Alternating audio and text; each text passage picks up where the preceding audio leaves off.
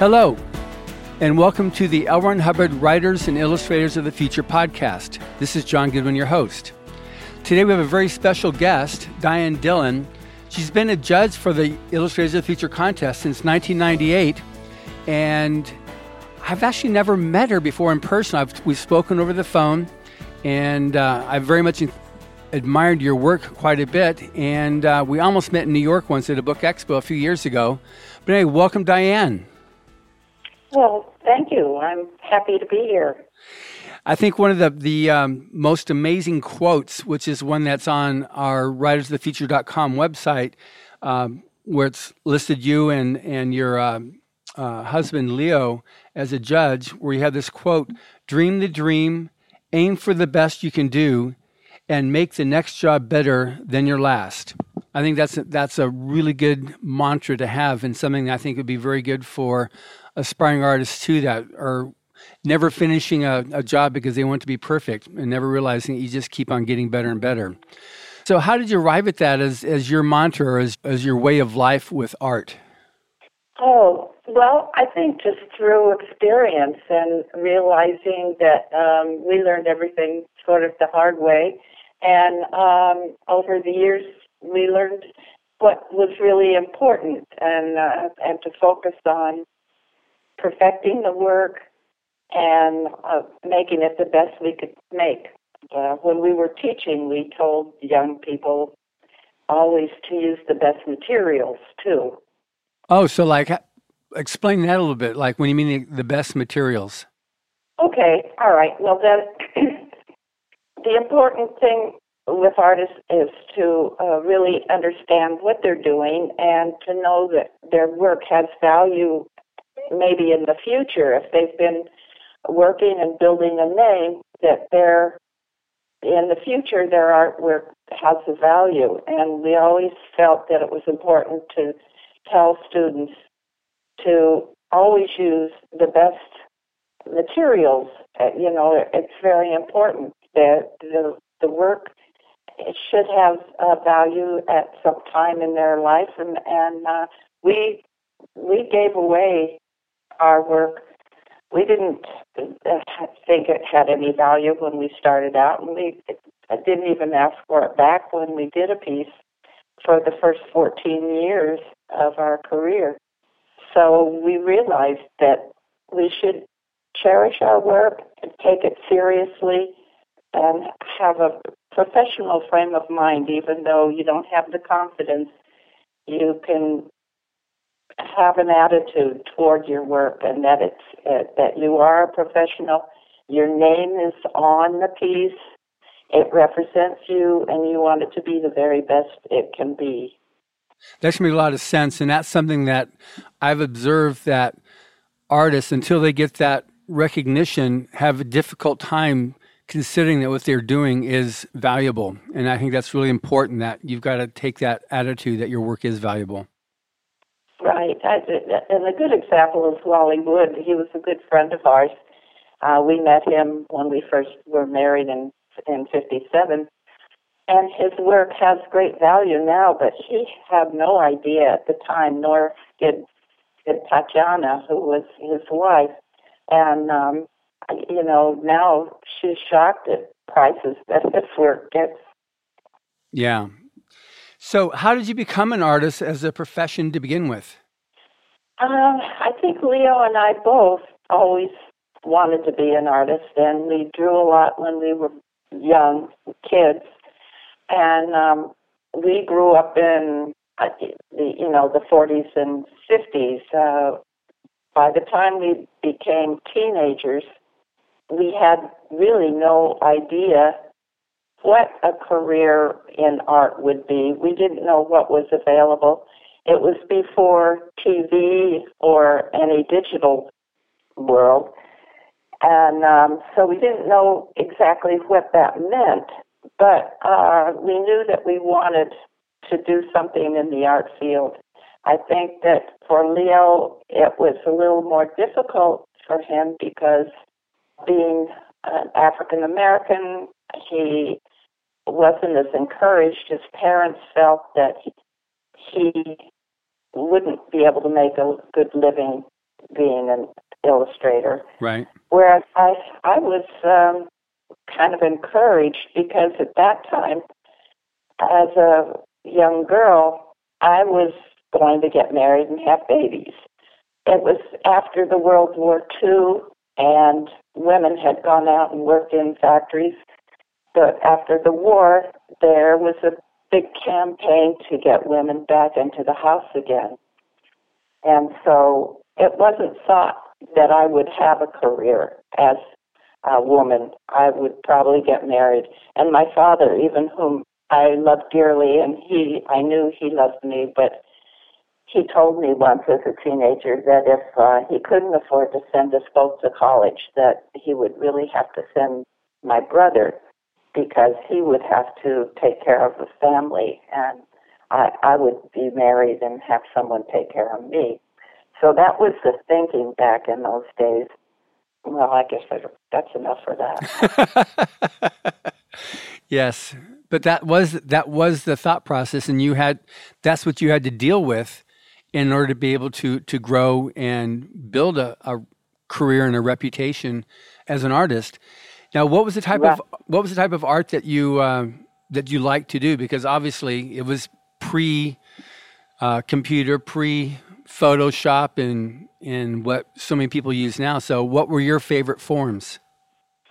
Well, originally, when I went to City College in L.A., I thought I wanted to be a fashion designer. My aunt was a head fitter at RKO Studios and gave me patches of cloth, and I had a scrapbook with uh, different uh, pieces of cloth that came from costumes that she had made for the actors, uh, uh, actresses. So I was influenced by that. But when I finally got into um, City College, I realized that I didn't like that as much as I thought. And so I went for advertising. And when Leo and I met at Parsons, we both were interested more in magazine work and advertising. That that was that was what was kind of sexy at the time. Yeah. And and uh, the magazine at, at that time too. It was in the fifties the artists were actually stars. These magazine illustrators were, you know, Norman Rockwell and Coby Whitmore, Jon Whitcomb. They were stars in their own right, and there would be articles about them in their studios. And magazines were a form of entertainment, mostly in the Midwest, and it, there was no TV then. So right, right it's changed now. I think that artists are almost anonymous, the, except for a tiny little credit, maybe in six point type in magazines. um, so we we are not the stars anymore. It's interesting, but there's still, I'm sure, many many great jobs out there that probably I don't even know about now. Right. But we we started wanting to be in uh, advertising, but uh, after working in it for a while, we found that it didn't offer the creativity that we wanted. When we started working in advertising, we found that a lot of times we had directions as to what to do because the advertising agency had already taken an idea to a client and had come back with sketches even sometimes. And so when they gave it to us, they really wanted us to make their idea of reality. We did a number of uh, pieces that we knew, you know, pencils that we knew we could have done something much better, but they wanted a specific thing. So there wasn't the creativity that we wanted in advertising.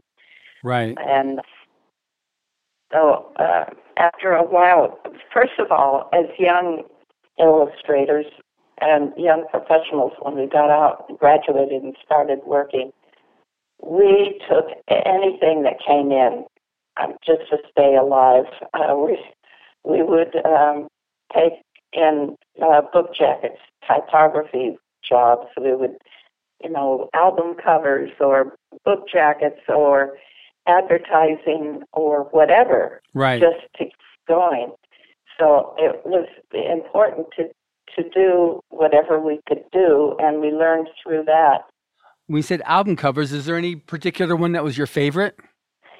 Not really. You know, it's it's hard. Usually, our favorite was the one we were working on. Um, Good answer. so, but the wonderful thing about working on different jobs is that uh, you never get bored. We always had something. Every job was a new job, new challenge. So we never were bored working uh, and accepting the challenges that came with. it. Right.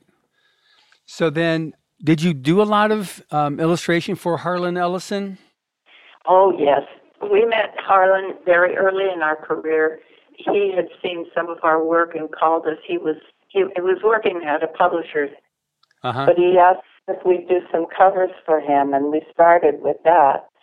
And we met him finally years later when he came to New York, and actually he stayed with us. It was supposed to be for a few days, but it ended up being several weeks. so we really got to know him pretty well, and we Yeah. worked with him. Then that was fun. We had a project that we did that we thought up while he was there, where he would sit with a typewriter and type out a story, and then we'd illustrate it, or we would illustrate something. We'd do something in black and white and hand it to him, and he'd type up a story in about five minutes. wow. Then we would do a book with illustrated short stories. But then he went to California, and on the way, I think that he sold these things in order to get him to uh, California. so it never became a book. Yeah, yeah. Now it was noticed that like you working with your husband with with Leo that your work was seamless. Did you actually do the same artwork together? Yes, we did. It wasn't seamless at the beginning because when we met in high school, we were bitter competitors. We saw each other's work before we even met. And I saw his work and thought, you know, I, this is the person I have to compete with. And he, he saw something that I had done and asked who had done it and saw me and said, you know, she's the one I have to beat. So we started out as competitors, and during um, one season, the the class moved, and I sat next to him, and we became friends. And then the um, idea of working together was born when he got a job. We were still in Parsons, and he had gotten a, a job doing a poster and asked if I would come over and help him do silkscreen for it. And uh, so we that was the first time we worked together before we got married even. But after we got married, there's still we knew that if we each had a career separately, that it wouldn't work. The marriage probably wouldn't last very long. So we decided to join forces and work together. And when we were first married, I was a housewife the way I was supposed to be. Leo got a job at um, West Park Publishers, and uh, he was editor of a magazine called The Pope and Easter. Mm-hmm. So I was home uh, making hors d'oeuvres for him uh, when he got home because he'd be so upset having to go through rush hour and come home and he'd be in a terrible mood. So after about uh, just a few months, we decided to freelance, and at that point, we decided we were going to work together. So we did. We had a small apartment with just three rooms. So the middle room, and each room was kind of small. They're about 10 feet by 11 feet, or the front room was about 12, 12 feet by 10 feet. So we um, had this tiny little um, center room, which should have been a bedroom, but we turned it into our our studio, and our drawing boards were facing each other. And that was about all that would fit into the room with our tabourets. We worked together from that time on. Wow, that's a that's a great story. And then, eh, so when did you start doing the actual pieces uh, concurrently? Like, in, where you went from having your your your illustration pads facing each other to actually being the same. So we we could copy each other, but we each had our own strength, strengths and weaknesses. So it took a while to get used to working together, and we started with woodcuts because that seemed simpler. We did a lot of woodcuts at the beginning, black and white, and that way uh, we had kind of a line to hold us in so that we each knew what our borders were and we we could work together that way. If one did the drawing, the other one could ink in. And so we started with very simple things like that basically and learned to pass the work back and forth. And we developed a way of working where we would do thumbnails because when we would talk to each other, one person would be explaining something, the other one would be nodding as though they knew exactly what they were saying. But when it started to go down on paper, we realized we each had different visions in our minds, even though we were agreeing with the words. So we started talking about our ideas and doing little thumbnails so that we understood what the, each other were, was talking about. And from there, with one did the pencil, then the other one would start the finishes, and then we would pass the finishes back and forth. And it was not really uh, a problem after a while, but it did take some years.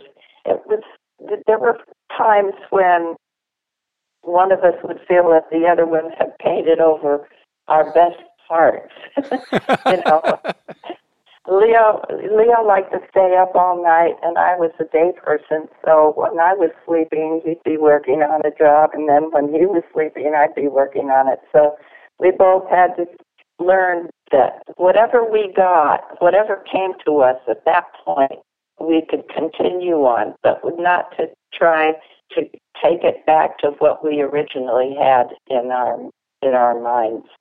So that was the learning process that we we would take the job as it was and then work from that.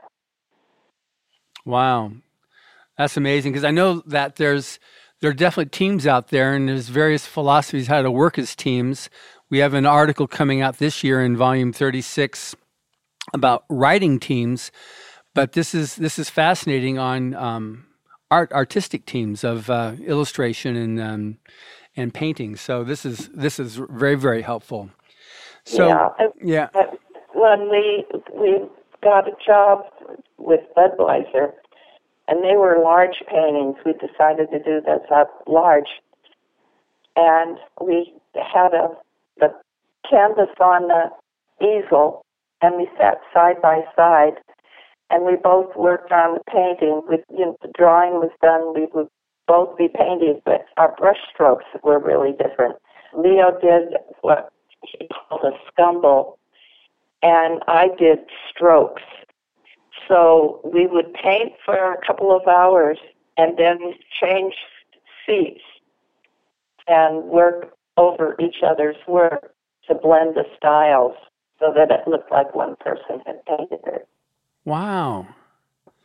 That's just amazing to me. That it's so good to have also that kind of a relationship to be able to do that because you're at that point when you're in creativity like that and it's just it's it's you pouring yourself into whatever that is that's so much trust you have to have in your partner to be able to i would think to be able to do that and pull it off well trust is a good word it did take us some time through that learning process to trust each other. And yeah.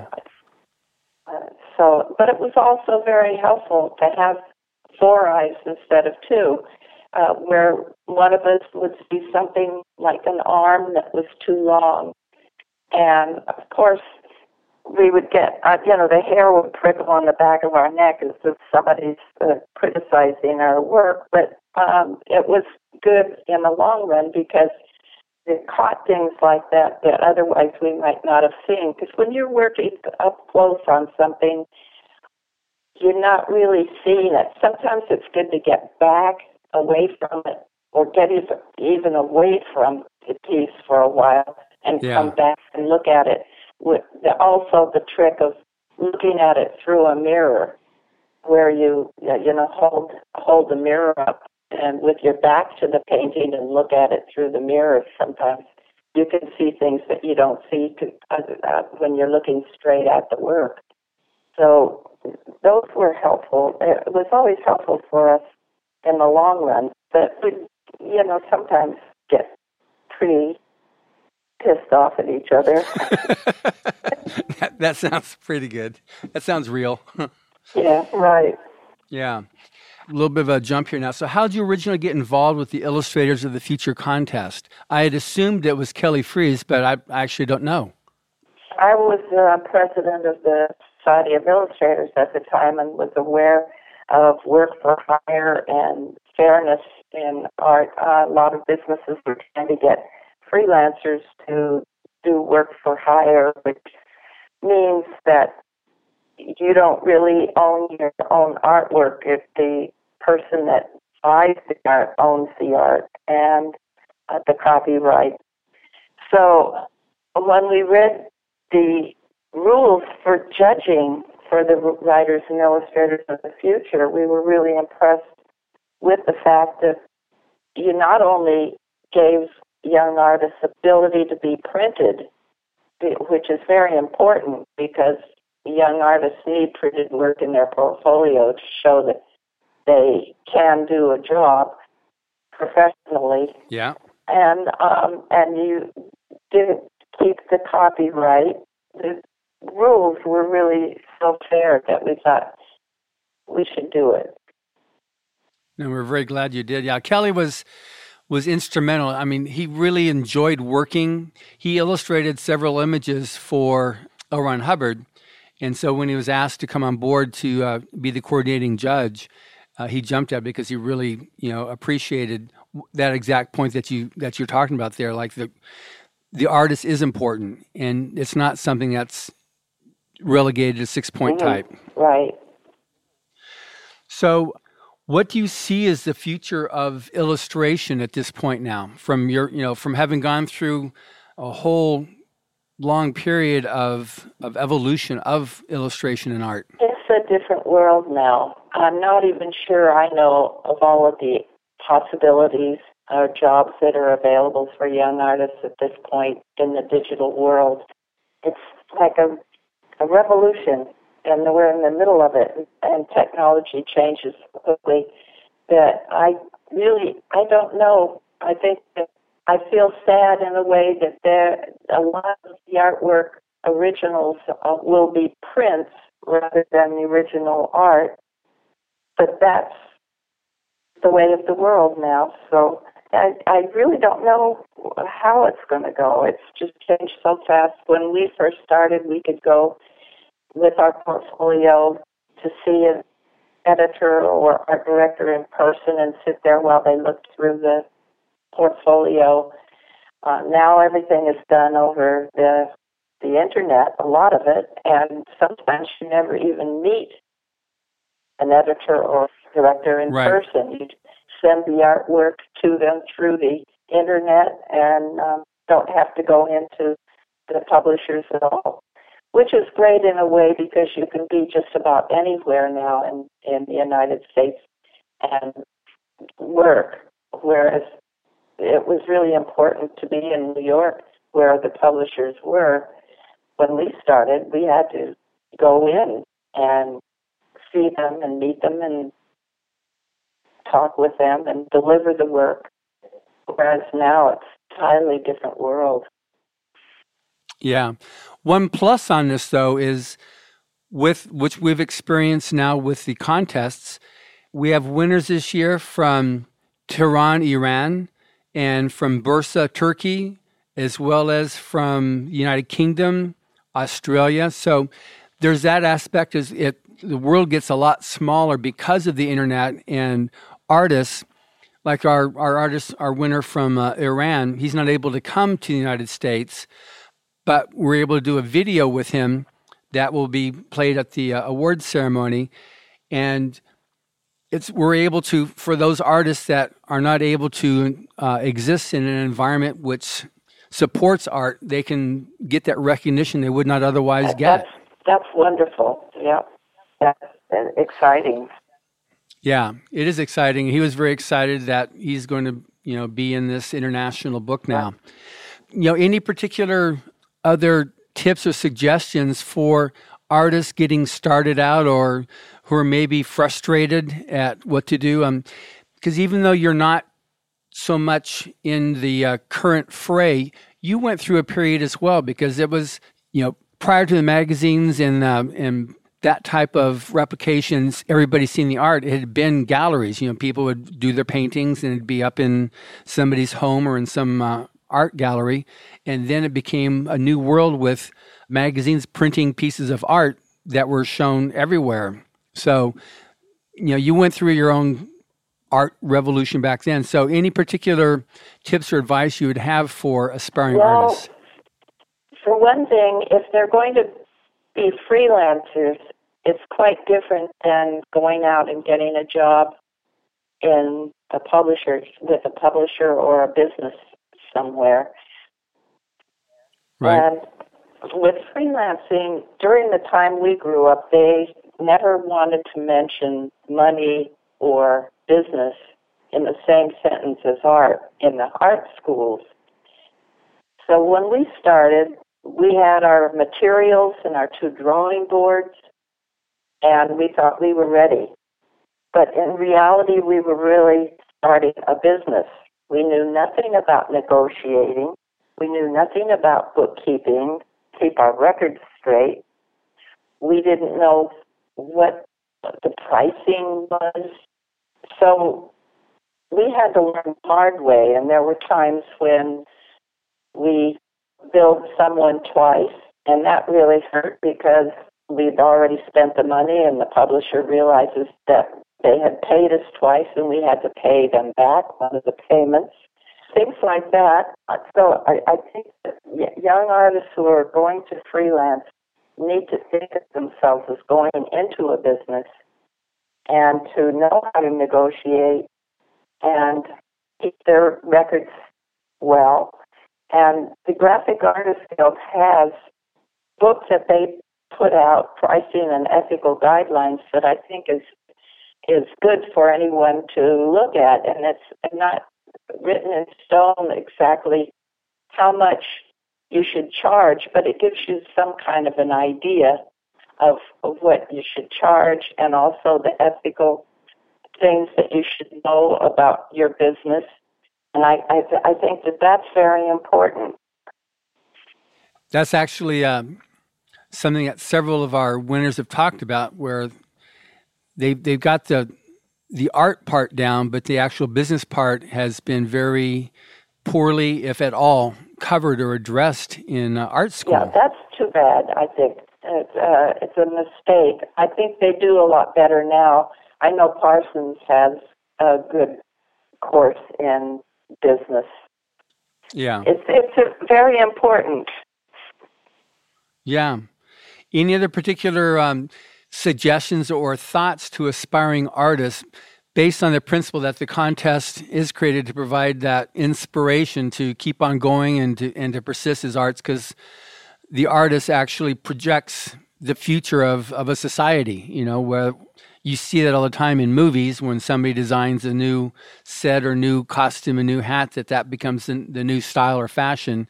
So it's the artist that that creates that. So any particular suggestions or thoughts for you know the aspiring artists uh, on terms of persistence? Well, yes, I think that you have to love what you're doing enough to go through hard times there were times when we had biscuits and tea for three days because we didn't have any money. And, when you're working, the jobs come in uneven, and there are times when there's a lot of space in between where no checks are coming in, and you have to make do. So it's important to love what you do and know that what you're doing, your the sacrifices you are taking are for something that you love and that is important in society. You go through the hard times. There was a period uh, early on when we were really starving where I went out and got a job at Macy's in the art department. And um, I was supposed to start the next Monday. And Leo said, "Well, what if a what if a job came in and then you're working?" He said, "This is crazy." And so he said, "Call him up and tell him you're not coming." And so I did, and we went through the hard times anyway. And jobs did come in, and I was there to work with them. Wow, that's good. So it was just you decided that's it. We're going to make this work, and you were just that dedicated. You're right. that dedicated. We're just going to make it work. Last year, received the Lifetime Achievement Award. So tell me about that. What that was uh, like getting the the Chesley Lifetime Achievement Award. Well, that was quite an honor. I know that years, a number of years earlier, we had gotten it together. Leo and I had gotten the Chesley Award, but it's very meaningful because it's uh, from a group of artists themselves. So uh, we we really appreciated that. The, you know, it's very meaningful to have your peers give you an award. Yeah. They, you know, they really know what they're looking at. That's for sure. And then, were you able to be there for the award? No, no. In fact, I didn't even know about it until someone mentioned it just recently, and uh, I looked it up, and then I saw my name there. Then, uh, not too long ago, I got an email that apologized for not being able to get in touch with me sooner, and um, wanted our address so that he, uh, they could send the uh, award to me. And I just received it about a couple of weeks ago. Wow, that's great. I mean, it's definitely quite an honor, and the Chesleys is, like you said, it's uh, it is. It's a yes. recognition by it, peers. It was quite an honor. So, as we uh, come close to the end of this interview, um, we know we've talked about a lot of things, but is there anything in particular you'd like to relay to other artists or anything in particular about the contest itself, it, its value? Writers and Illustrators of Future contest. Now we're we're into year 36 and it's going strong. We've it just each year there's more and more entries, and we've got entries from over 175 countries now. So, anything in particular you'd like to say? Well, I, one of the things that we always felt was that we wanted to use a lot of different techniques because to us as artists was the same as words are to a writer. That if you have a great idea in your head, you need to know how to best get that idea down on paper. Your techniques and the style are your way of getting that idea out on paper. And if you're doing something that's very designed and needs sharp edges, you might want to do it in Frisket, which has that sharp edge. Or maybe it, the job calls for a free painting. But whatever it is, if you have a lot of techniques at your fingertips, you'll be able to do express yourself visually on paper.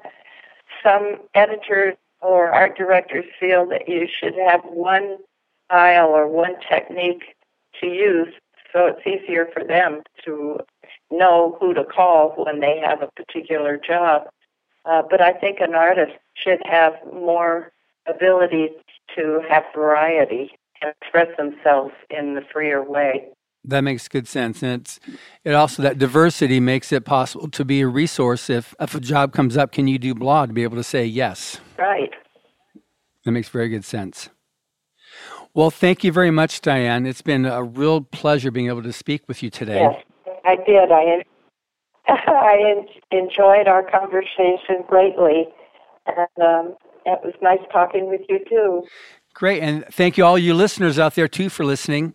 The Writers of the Future is a contest that was created by L. Ron Hubbard in 1984 to provide a means for aspiring writers, and a few years later, the Illustrators of the Future was created for the aspiring artists as well, because um, as many times been pointed out by our judges, it is very much a symbiotic relationship between writing and illustration. So um, you can tune in and listen to it, and we have uh, all types of professional writers and artists, past winners, and a few surprise guests. So again, thank you very much for listening, and thank you, Diane. Thank you too. It was a, a joy talking with you.